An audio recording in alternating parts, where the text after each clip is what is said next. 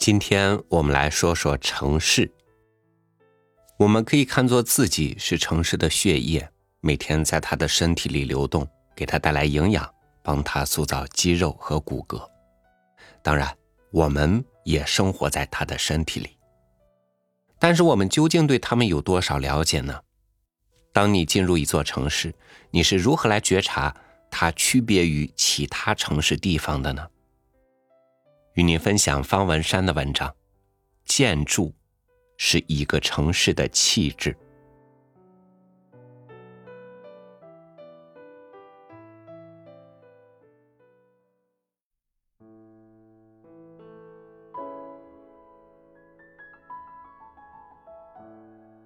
现在以城市为例来说明，不禁要问：为何大多数华人居住的地区都不是很有质感？城市建筑是国家形象最具体的象征，但在台北市，据我所知，大楼外观的建筑形式与色彩调性从来都没有被规范过。市区街上，每个店面的装潢都很有特色。看得出有某种美学的追求，都可以被独栋独店的欣赏。但你只要把镜头一拉开，一扩大，用较大的视野全方位的去看整条街、整个城市的轮廓，你就会发现根本就杂乱无章，城市基调混乱，房子盖得毫无章法。一个城市的建筑反映了一个民族的质感。有质感的东西是可以深入骨髓的，那是文化底蕴浓稠度的一种展现。当你犹如追星族去追求昂贵的舶来品时，实际上正是以某种自卑的心态去追求你自认为有价值的东西，一种心理上的反差与补偿。而台北就像个浓妆艳抹下的模特急于讨好国际上的眼光，却根本就已模糊了自己原本的面貌，完全没有了自己的风格。台湾的一些老旧建筑，比如传统的四合院、日据时期留下的官舍等，这些建筑如果屋瓦毁损了，一般就用很简单、很便宜的铁片去搭盖。很少有人会按原先建筑的形式，用原来的建材风格去修复，这其实就是对传统文化的一种漠视。因为从没有人认为恢复古厝的外观是一件很重要的事，也几乎没有人实际上这么做。我初次到北京时，发现北京很多胡同、四合院都在拆，因为要迎接奥运。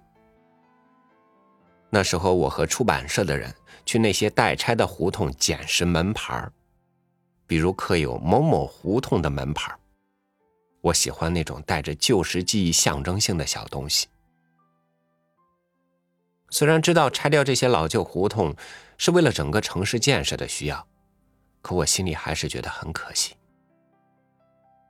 因为胡同是北京的城市象征。也是一种城市气质，一种有形的文化资产。另外，胡同也可以说是北京这个城市的面孔与身份证，因为有时候我们会将胡同此名词符号等同北京，看到胡同就会想到老北京，谈起老北京，怎可能避掉胡同呢？当观光客来到上海、香港、台北、北京等的城市闹区时，只要不把镜头对准那些具有象征性的地标，如上海外滩、台北幺零幺、香港夜景以及北京胡同等，你有时可能会分不清楚你现在位于哪个城市。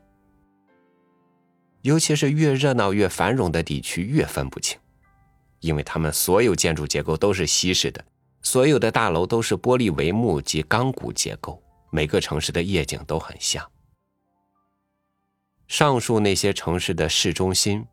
都只有林立的高耸建筑，而没有细致的城市文化。胡同是北京的一种象征，外地人来北京看到胡同，会感受到一种文化的传承，一种历史感。当然，不拆这些胡同，也无法大幅度的去建设或改进交通，这也是两难。其实刚开始我老觉得那些旧建筑拆了可惜，但后来发现，如果不拆，它们整体看起来也是破破旧旧的，散发一种家道中落、破败的感觉。一个衰弱的王朝的象征，外观老旧斑驳，也并不是那么吸引人。如果你拿老北京的城市鸟瞰照跟捷克布拉格的鸟瞰照两相比较，你就会很清楚我在说什么了。那到底哪里出了问题呢？是我们传统的建筑形式根本就不适合现代生活的需要吗？我小时候看过一些欧洲小镇的风景明信片，当时以为那只是为了拍照印刷好看，而特地去找来很罕见的景致，目的也只是为了让画面更赏心悦目。一直到后来才知道，风景明信片里的村庄是真的都有人居住，那不是欧洲版的中影文化城，他们是一整个村庄，一整个城市，甚至整个国家的风景都是如此的美。我以为明信片上美丽的风景只是在取景时回避掉某些角度，只单拍这个景，比如一座古堡、一段城墙，就像美编过的电影海报一样。后来看了一些在欧洲取景的电影，借由镜头三百六十度的回转，发现他们整个村庄、整个城市都是一种统一的色调与建筑风格。台湾的老建筑通常只是得到点的保留。所谓的点，就是一栋独立的建筑物被评为三级古迹，但附近就只有它孤零零的一栋古迹而已。在它旁边，很可能是一栋钢筋水泥的玻璃帷幕大楼。古迹旁边的景观视野通常并没有被重视与现建，所以对古迹的保护很难形成一条线、一个面。当然，还有个更重要的原因是，台湾根本也没有年代久远且数量庞大、能够连成一条街的古建筑群，更别说能够形成一个像村镇一样面积的古城区，这是做梦都不会发生的事。欧洲有很多中世纪的古建筑，它们数量庞大到轻易就能连成一条街，以及构成一个面，形成村庄。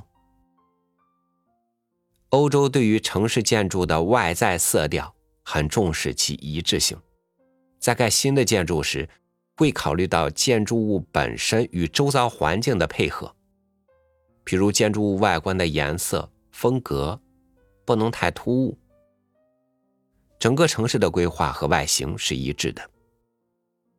像捷克首都布拉格的城市基本基调就是红瓦白墙整齐的天际线。犹如童话世界一般。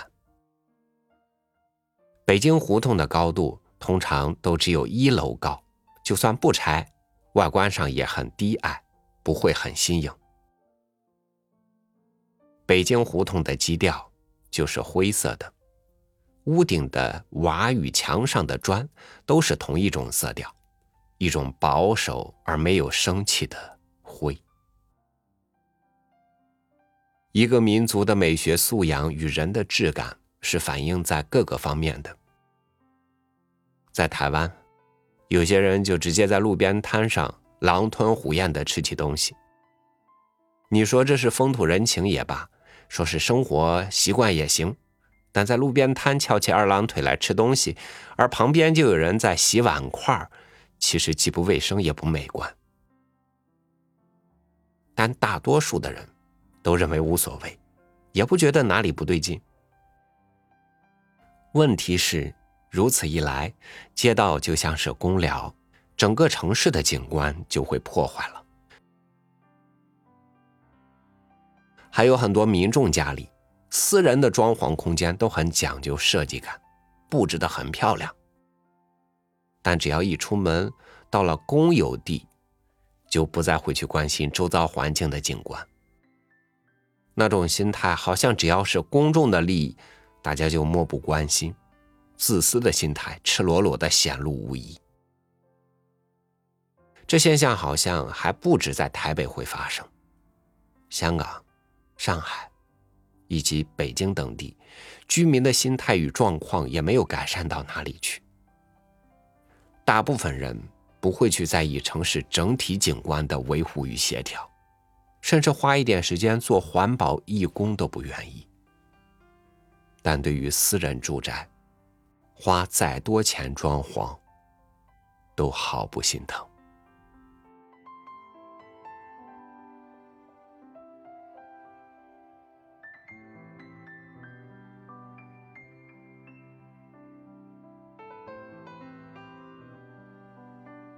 对比十年前，无论是曾经的村庄，还是过去的城市，都和眼前的截然不同。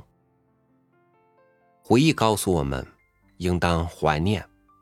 未来又指引我们，快步向前。我得承认，我们的确因为城市建设毁灭了很多原本应该好好保护的东西；也得承认，时间走到今天，越来越多人已经开始呼吁保护。践行保护，不是国外的月亮一定就比我们的圆，但是我们也总可以做得更好。感谢您收听我的分享，欢迎您关注微信公众号“三六五读书”，收听更多主播音频。我是超宇，祝您晚安，明天见。